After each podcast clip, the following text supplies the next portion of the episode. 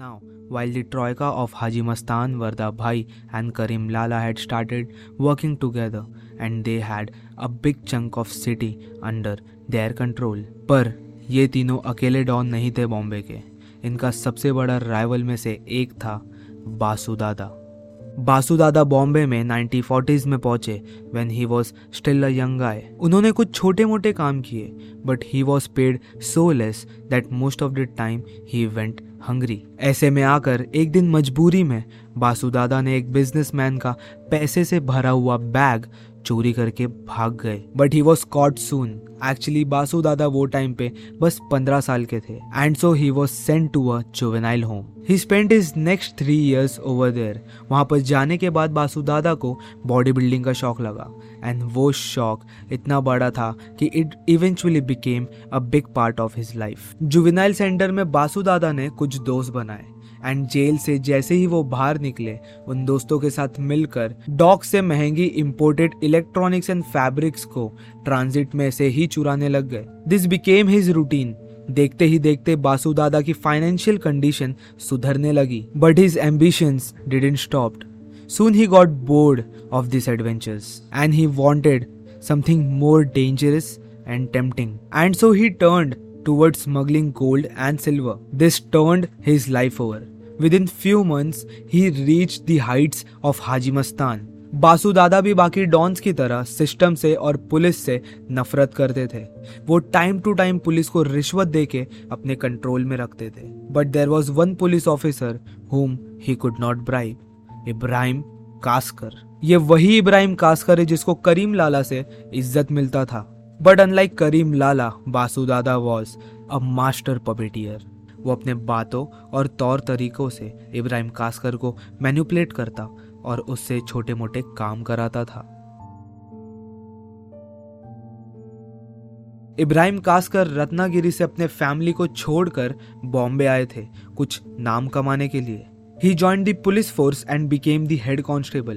सिर्फ एक कांस्टेबल होने के बावजूद इब्राहिम कास्कर ने बहुत ज़्यादा इज्जत कमाई थी। बेसिकली इब्राहिम कास्कर बाकियों की तरह करप्ट नहीं था। He had the respect of both the poors who could not afford 3 meals a day and also the dons who ruled over the city. And क्योंकि इब्राहिम कास्कर कभी रिश्वत नहीं लेता था, he was always marred with poverty. वो अपने बीवी और लड़के शबीर के साथ टेमकर मोहल्ले में रहता था। And it was here 26 December 1955 Ibrahim Kaskar had his second son Dawood Kaskar Ibrahim.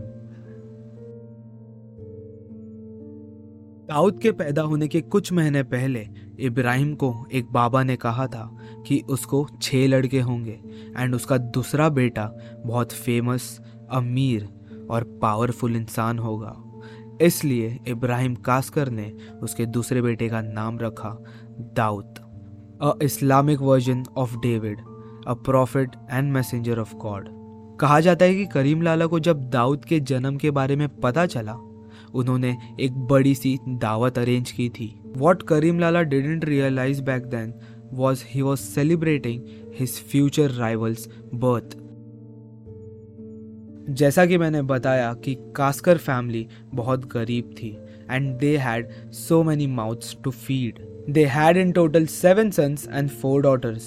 Ibrahim मानते थे कि एक अच्छी जिंदगी के लिए एजुकेशन बहुत इम्पोर्टेंट होता है and so Dawood was enrolled into Ahmed Sailor high school.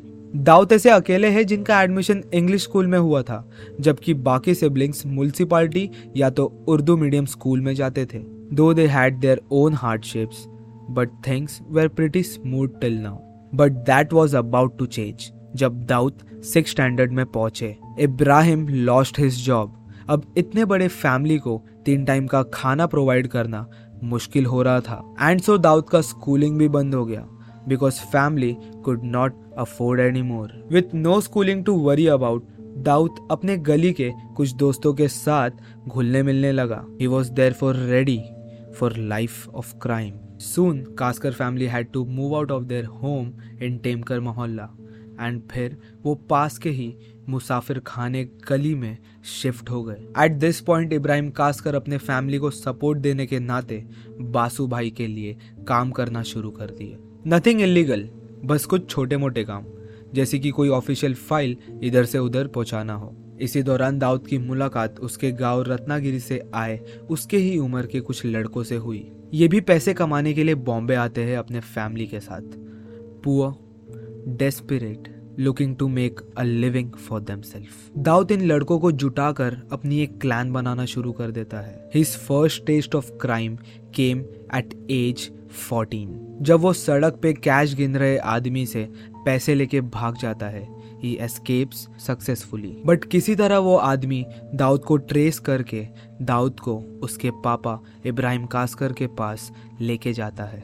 And जैसे ही इब्राहिम कास्कर को दाऊद की ये हरकत पता चली, he beats the pulp out of him. This kept Dawood and his gang under check for few days, but nothing could stop him because Dawood was an animal who hated being chained. And soon he hit the streets again. छोटे मोटे चोरियां, chain snatching, गुंडागर्दी, extortion, अब दाऊद और उनके टोली के लिए ये सब रूटीन बन चुका था। मुसाफिर खाना और उसके आसपास के इलाके में दाऊद का खौफ बढ़ने लगा। धीरे धीरे वो इब्राहिम कास्कर के भी कंट्रोल से निकल रहा था। जब भी इब्राहिम कास्कर को दाऊद की कोई नई करतूत की खबर लगती, वो उसे पीटता, बट इस पिटाई का असर कुछ ही दिनों तक रहता। Soon people started respecting Dawood out of fear, and he wasn't the only Kaskar who was involved in illegal activities. Dawood और उनका बड़ा भाई Sabir, they used to work together. अगले 2-3 साल में उनके एक्टिविटीज चोरी से बढ़कर एक्सटॉर्शन और लोगों को ठगने की हो गई थी। They were making name of themselves in the street. उन दिनों बॉम्बे में हर गली का एक दादा होता था, एंड तेले गांव मोहल्ले का दादा था बासु भाई। He had great influence around this area. एक दिन किसी मिसअंडरस्टैंडिंग के चलते हुए बासु दादा को कहीं से खबर मिलती है कि दाऊद ने उनके बारे में कुछ इंसल्टिंग बोला है, जैसे कि गाली दिया हो। बासु दादा फेल्ट ह्यूमिलिएटेड, क्योंकि वो दिनों किसी में दम नहीं था बासु दादा के बारे में या उनके खिलाफ कुछ बोल सके, और यहाँ 17 साल का लड़का उनको गाली दे रहा था।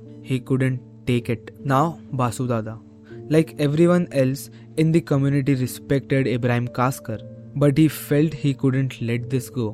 गुस्से में बासु दादा ने इब्राहिम कास्कर एंड उनके बड़े भाई सबीर को हेडक्वार्टर्स बुलाया, and he insulted them, he humiliated them.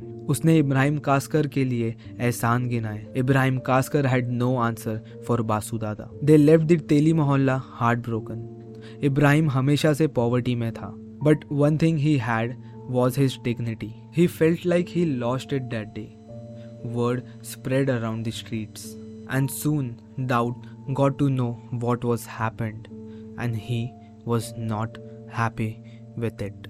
What Basu Dada did deeply hurt Dawood. Dawood के दिल में बासु दादा के लिए बहुत इज्जत थी, बट ये इंसल्ट के वजह से वो इज्जत अब खत्म हो गई थी।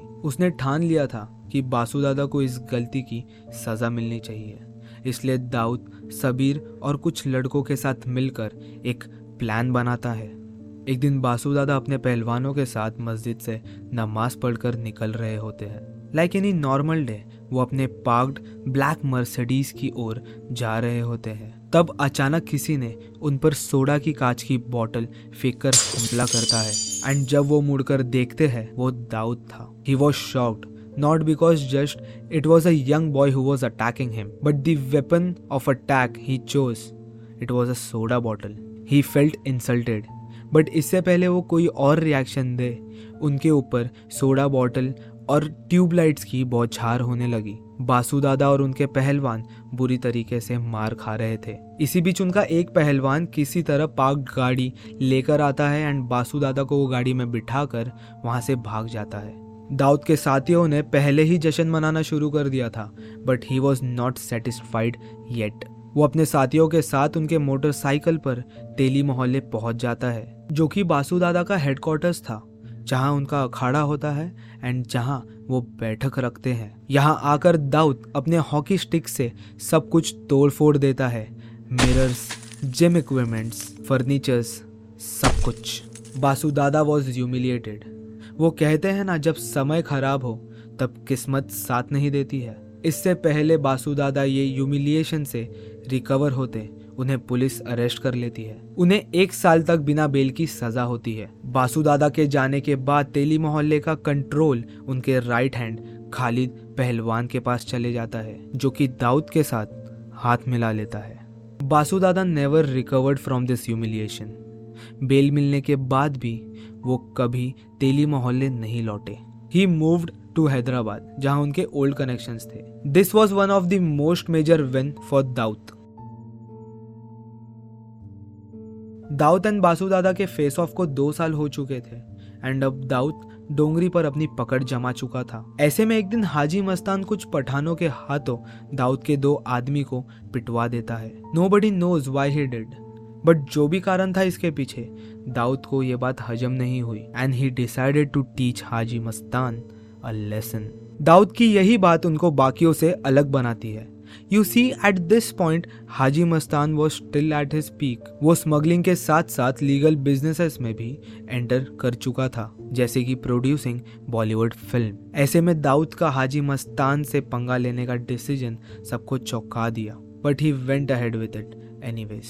On the 4th of December 1974 Dawood को अपने खबरियों से एक टिप मिलती है कि कुछ आंगणीय हाजी मस्तान के 5 लाख रुपए ब्लैक मनी को उसके मस्जिद बंदर ऑफिस से उसके मलाबार हिल्स के घर तक पहुंचाने वाले हैं। So Dawood devises a plan. वो अपने गैंग में से और 7 साथियों को उठाकर उनके साथ मिलकर इन अंगड़ियों के गाड़ी पर डाका डाल देते हैं। दाऊद अपना चाकू दिखाकर उनके गाड़ी से 2 पेटी उठा लेता है। इन 2 पेटियों में हाजी मस्तान के 5 लाख रुपए थे और सो दे थॉट।